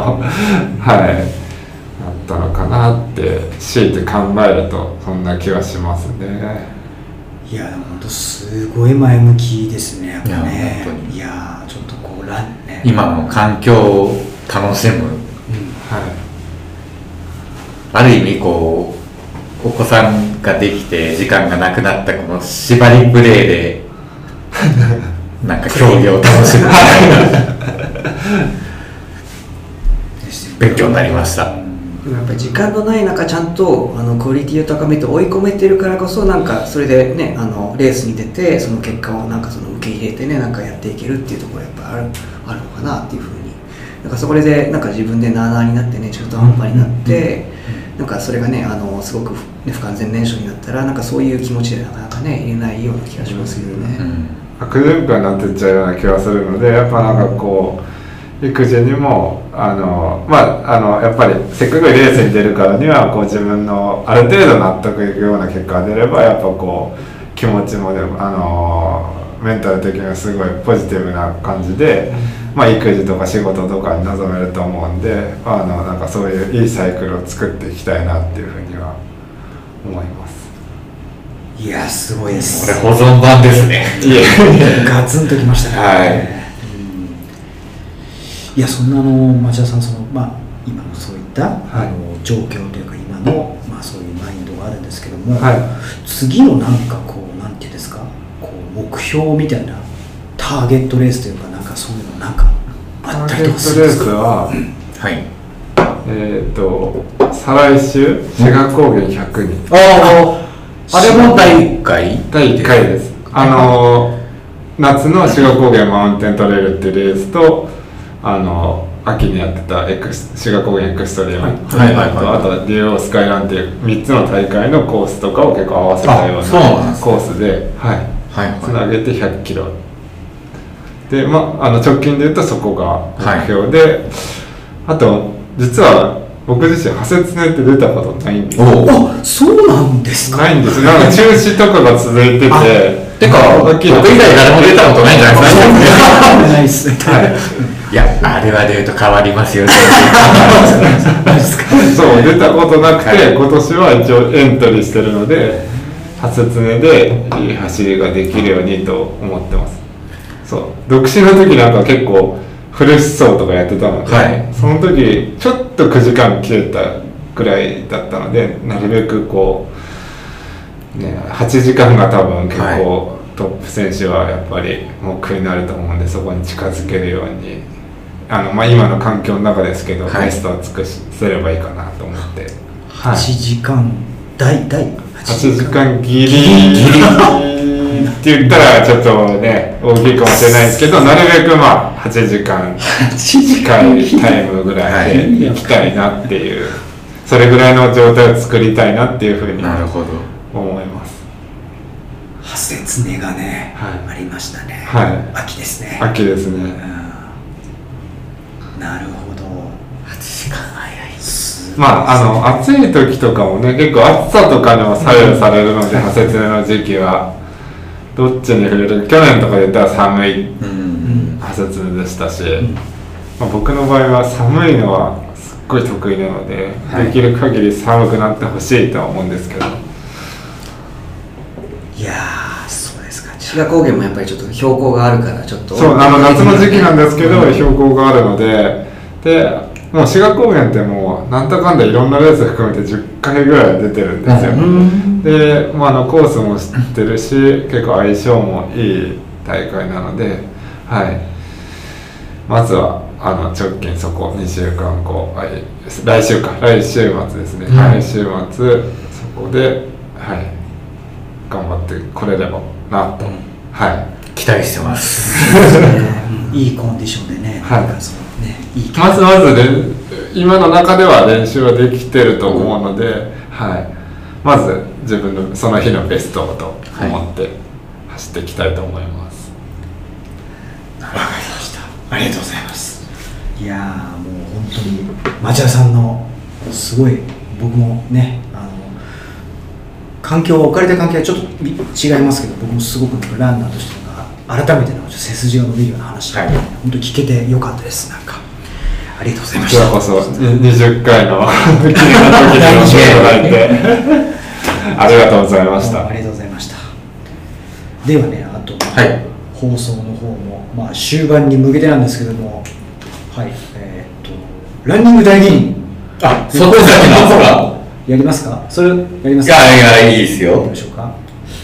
大人気コーナー。大人気コーナー、えートレイル人トレイルランニングに関する裏技究極奥義を毎回船山さんが披露していくよというコーナーですけども今回は？はい。今回はあのサンブロックアンブレラというこれあの、商品名なんですけど。はい。商品名？おはい、えー、と、何でしたっけ、あれ。あの、日傘の商品名なんですけど、暑い時期のトレイル、はい。そんなスピードも出せないし、はい。日傘さして走った方が意外といいんじゃないかと思って、僕この前、ちょっと実験してみたんですよ。はい。そしたらやっぱり涼しいし、そうですか。あの、本当に傘ぶつかっちゃうような場所だと基本日陰じゃないですか。はい。なんでそこは別に折りたたんではい。持っていけばいいですし、はいだからこれ結構あの新越のあのめっちゃ長いあの関川。川沿い。あ熊坂から黒姫の間の関川ね。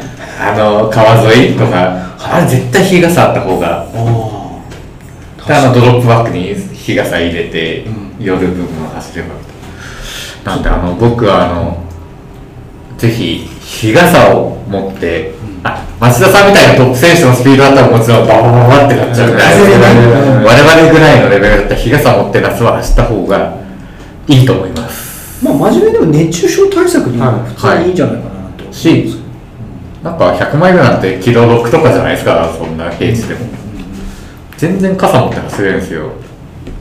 あと急な雨降ってきても大丈夫です。雨が気になるトレイルランナー。あとあの実は下り日傘持って走ると、傘の反この空気抵抗で、うん。柔らかい設置がね、あ ななんなら風に乗るともう10メートルぐらい滑空できそうなイメージもあるんで。なるほど。はい。あの騙されたと思って日傘なん推奨です。真夏はねはい。雲取山で試したんですか？試しました。一応それでもまあ手応えはあったと。手応えありました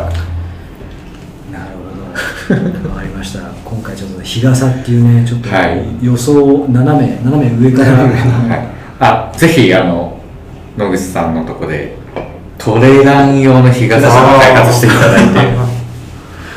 そうですねちょっと。ポール持つより全然軽いですからね。あストックストック2本ですからね、はい。うん。1本自分みたいに賓客のランナーにはやっぱりそのパラシュート効果が結構いい。ですねそうですね。着地処理に軽減できる。風に乗るとあの下まで一気にいけちゃうんでだいぶ複雑な感じしますね。わかりました。はい。じゃあ今日もランニング大すいませんあの町田さんのいい話なんで。いやいやいやいやいやいや。自分もあれですよあの妻かはい。ら何年か前、あの日傘たんあの何かの機会に送ってもらってあそうなんですよそう日傘男子デビューはいはい。もうぜひ。本当あの日焼けのダメージって結構あるんで。確かに。ねあのなんかトップ選手はみんな日焼け止めしっかり塗るような時代ですしね、活性酸素でこう肥料がやっぱ残るからって言って。ダメージはねやっぱはい。大きいですよね、ダメージ。はい。そうなんていう別にレースに限らず遊びのトレランとかハイクとかでも日傘持ったらかなりダメージは少ないと思います。ストックにこうあ傘がストックとかこうやってこう上に上げたらこうパッとこうパラシュート的になって新しいですね新しいレギュレーションでなんかかかりそうですねそうですなんかスパイのあの秘密道具みたいな流行らせましょう。流行らせましょう。ちょっと今はいあのちょっとメモしておきます。ベビーグッズみたい。なね、ははいい、ありがとうござい。ます。では、はい、えー相模地恒例の、はい、最後の人気コーナー、えーギアに聞けなんですけども、本日は、えー、と最初に、えー、とゲストの町田智弘さんから、えーギアに聞けの。いやでもこれ僕からやった方がよくないですか？あ、そうだね、じゃあ、船山さんから。のうん。っていう。からの最後にね、じゃあ、ちょっと僕はあの、クースポっていう中国新興メーカーの、えー、心拍計腕心拍ベルトっていうんですか？これあ腕にあ腕につける心拍ベルト。それはおなんか上腕あみんなのほらポラールのやつとかね。そうなんです心拍やってますよね。でもこれめちゃめちゃ安くておいくらですかアマゾンで6999円で、うん。今ならアマゾンでなぜかに2000円オフのクーポンがポチってやるとやあのできるんでん。4999円で買うんですよ。へえでやっぱりガーミンのあの腕心拍と比べても全然正確に取れて、なんか腕心拍だとあの、うんインターバルとかやっててもちょっと遅れて反映されてる、はい。されるんですよ、はい。もう本当これだとペースを一気に落とした時と心拍落ちる時は全く一緒になっていてすごいいいですね。あ安くてこんな正確に取れるんだと思って。それガーミンコンパチでスントとかも使えるんですかね？多分大丈夫だと思いまあそうなんですね。えいいね。す、それでこう同期させてるんで、うん。これつけてる時はあのガーミンの腕心拍がオフになるんで、はいはいはいはいもちろんその分電池も持ちやすくなるんで、すごいあのお得な買い物汗とかがねやっぱりあのかくとなんか狂ってくるんですよね腕のそうですね。あの時計の心拍が。結構軽いっすね。軽いんで、そう全然それをつけた重み分これでも遅くなるもそんな気にならない。えすごいなんか軽いですね。うん。なんかあまりゴテゴテしてないから着用のストレスなんかもなんかなさそうな感じ。そうですうん。あいいなまあ練習の時だけつけてるとかでもありだと思いますし全然レースでもつけててもそんな気にならないと思う確かにこれはいいかもクースポの HW9 ねはい。クースポ。クースポ知らないわアマゾンのクーポン使えるんで4999円で買います。ポラールの半額ぐらいですね実質無料です。すごいですねここのクースポってなんか他に何か出してるんですか？スポーツ系。割となんか心拍計とかを出してるっぽいんですけど。中国メーカー。僕もあのツイッターで誰かがツイートしてたのを見てはあ良さそうと思って。なんかデザインがかっこいいですねなんか。ちょっとうん。うん。ね。すごいシンプルミニマルな、めちゃくちゃ軽いです。はい。ありがとうございます。じゃあ船山さんのギア日記はクースポの HW9 でしたでは次、えっと、どうしましょうか。じゃあ野口さんからいきますか。はい。野口さん。今日履いてきてしまって申し訳ないですけど。あ履いてきた。あのーはい。えースピードランドってえーっとですね、コロラド・ポートランドの方のですね、はい。えーまあ、アンダーアーマーとかナイキで、えーシューズを開発していていた創業者が立ち上げた、えートレイルシューズブランドですね、はい。の、えーっとこれが3作目。で GSTAM っていうあの、えーこれは、えーディラン・ボーマンですね、はい選手。日本でもあの UTMF で、えー優勝したことで結構馴染みのある選手だと思うので、まあ、今年は甲斐も確かね、はい。やってましたね、はい。やってましたねの、えーいわゆるシグネチャーモデル的な、えーものです。でえっと、えー今あの小原正義選手ですね、ロングではもう本当に日本でトップランナーの、えー、と彼がスピードランドをすごく、えー気に入ってまして、えー、と彼はあの HSV っていう、えー、とこれの前に出た、えー、とタイプを使ってるんですけれどもで HSV は、えーとまあ、ロング仕様というよりはもうちょっと,、えー、とグリップとかも含めてあの、えーなんですかねえーテクニカルなところを走る、えーのに適したシューズだったんですがこれはまあディラン・ボーマンが、えーもうロングを、えー主眼にして作った、えーモデルということで、えー前回の、えーテクノロジーを踏襲しながら、えースタックハイトがだいぶなんかすごい厚底になった、はいはい。なってまして、えーそれからカーボンシューズあカーボンプレートですね、はい。が、えー中で取り外しができるタイプっていうのは、あの前回の HVSV と、えー同じですねでこの前あの高をちょっとこれで、えー走ってきたんですけれども、えーやっぱりあのまあ厚い分足へのすごい負担っていうのはだいぶ、えー軽くなるのとやっぱりこの LI2 っていうボアの一番あの最新の、えーアジャスターがついてるんですけども、まあ、走ってる途中にちょっと足がこうきついなと思ったらまあ本当に、えーワンノッチずつこうカリカリって多分今音聞こえてると思うんですけども、緩めるのとあとその、えー締めるのと両方こうできるっていうところは、まあ、やっぱりトレイルっていうその、えー、とやっぱり上りと下りと、まあ、両方その、えー走る場面があるっていうのとあとはやっぱり足がむくんできたりとかっていうそういうシチュエーションがすごくあのつきまとうようなそういう競技にものすごく、えー適した、えーシステムを使ってるなっていうところですね。なので、えーこれ結構高いサイズで、えーお驚きかもしれないんですが、えー5万2800円っていう結構カーボンプレート付きで、まあ、この値段はい。になってまして今円安もあってなかなかちょっと、えーそういった値段にあるんですが、えーまあ、えーその分、えーテクノロジー全部入りという、はい。えーシューズなので坂道を聞いたというと。そうですね、あのーディスカウントができると。はい、あの DM をいただければ。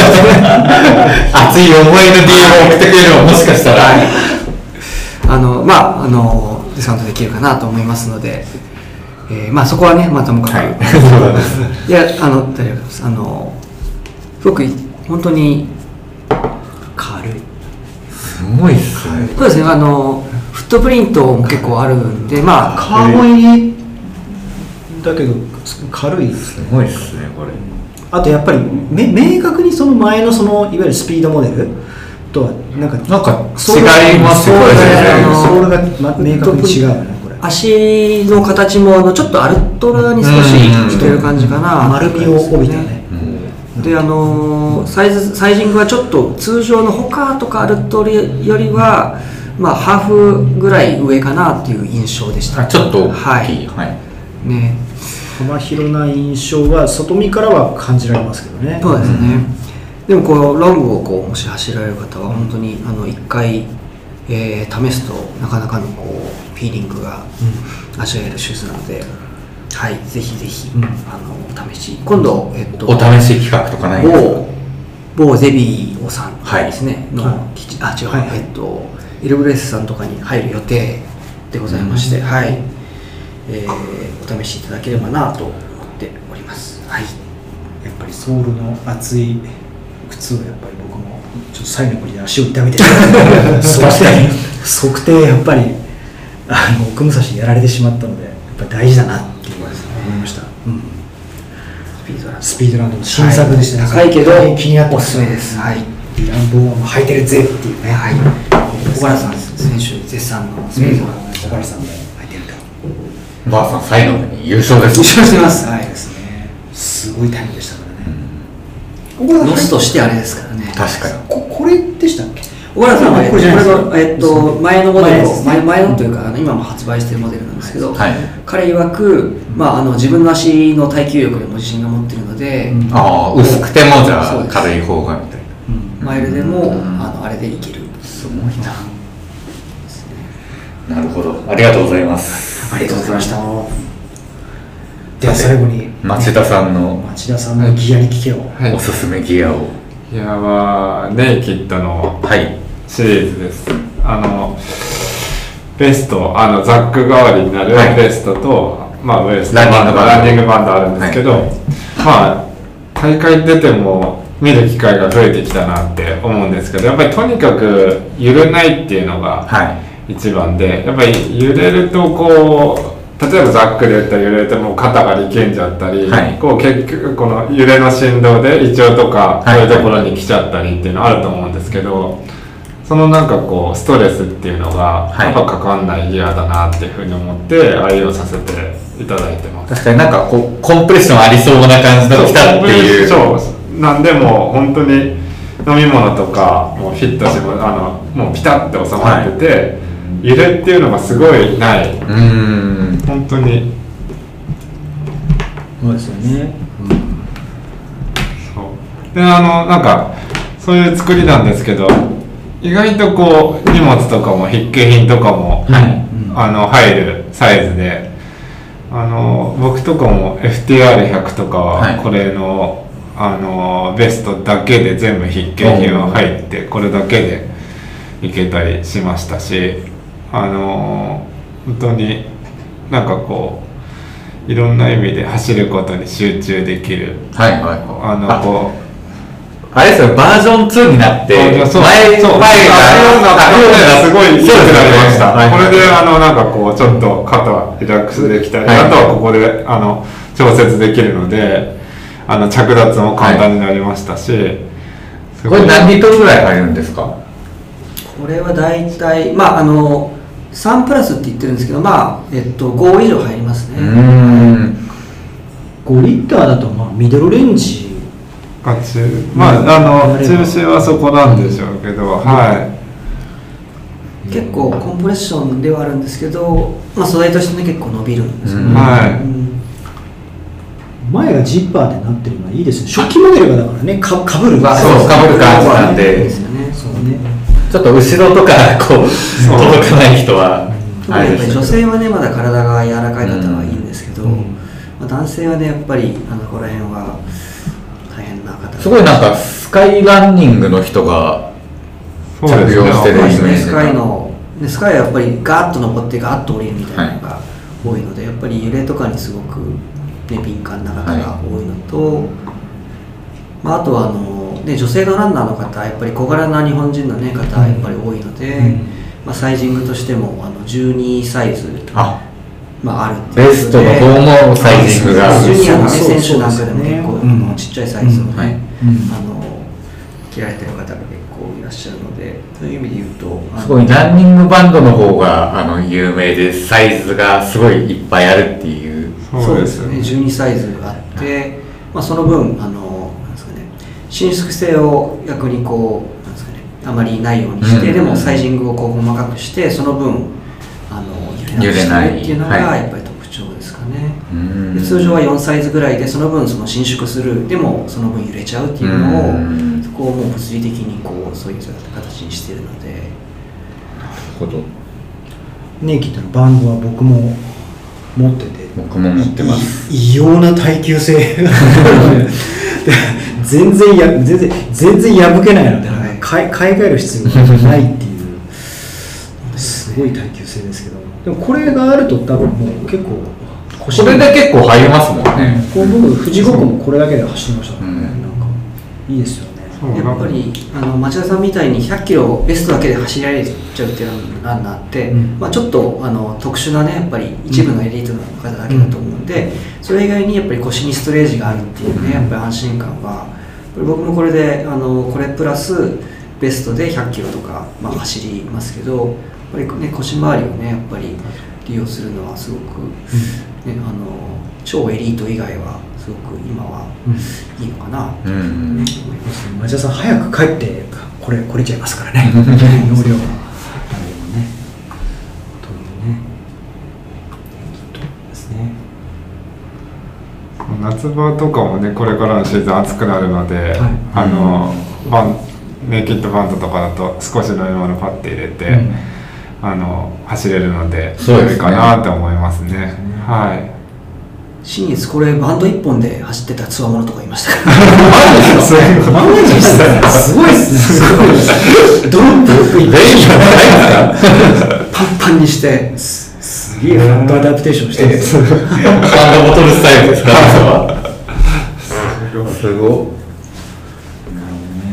まあでもその方にぜひいもう一本送ってくださいいやいやはいじゃあ町田さんのね現役はいネイキッドの、えーランニングベストとねランニングベスト。ランニングバンドはいでした。はい。という感じですかね。はい。さあもうあっという間に1時間43分を経過し経過しております。はい。はい。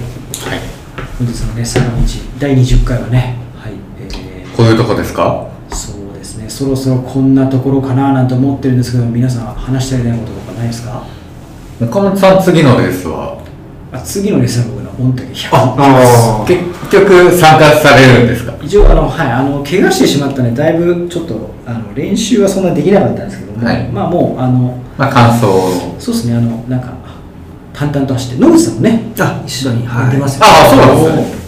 野口さんも。地味に。はい。あれ？野口さん MB も出るんですよ。そうです。はい。8月9月頭か。もうすぐじゃないですか。なので最後の最後？最後といういやいやいや。いくらでも。マイルですか？いやえっと僕一回も走ったことなくて。あ100、はい。100前に100エントリーした時に妻が妊娠中でその時にあの体調不良であのき一回もう DNS したんですよ。あなるほど。はいそれ以来のリベンジで。なるほど。改めてね。はい。まあこの時は僕もちょっとだいぶ走れなか走れなかったんでまあまあセーフティーにまずは完走っていうかはい。っていうふうに思ってますけども。はい。ふ船山さんは、えっと僕は特に何も。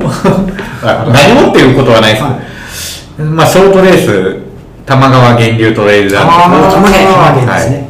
あとはあの37キロのなんだっけあのなんちゃらエクスプレストレイル。えっとみみえっと上越上越あ良子エクスプレストレイル。アルプスキーチームの。はい。ああと筑波マラソンをエントリーしました。あ さあねそんな、ね、次のねレースがそれぞれ皆さんありますけども。はい。じゃあそんな6月のおしまいでございました。はい。では次の放送また7月のおしまいぐらいですかね。御嶽の結果が出てますね。じゃあまあはいそうですね。御嶽の結果からえー、新越をどうするかみたいなお話ですかねもしかしたら。ですねまあけね怪我をしないようにたくさん練習できるようにちょっとはい。コンディションを整えておきたいなと思うんですけども。はい。そんなところですかね。ですね。はい。ではでは、えー、坂道の第20回はこんなところで放送をお開きにしたいと思います。はいありがとうございました。はい、どうもありがとうございました。皆さん本当にありがとうございました。ありがとうございました。はいどうも皆さんまた次回お会いしましょう。失礼します。失礼します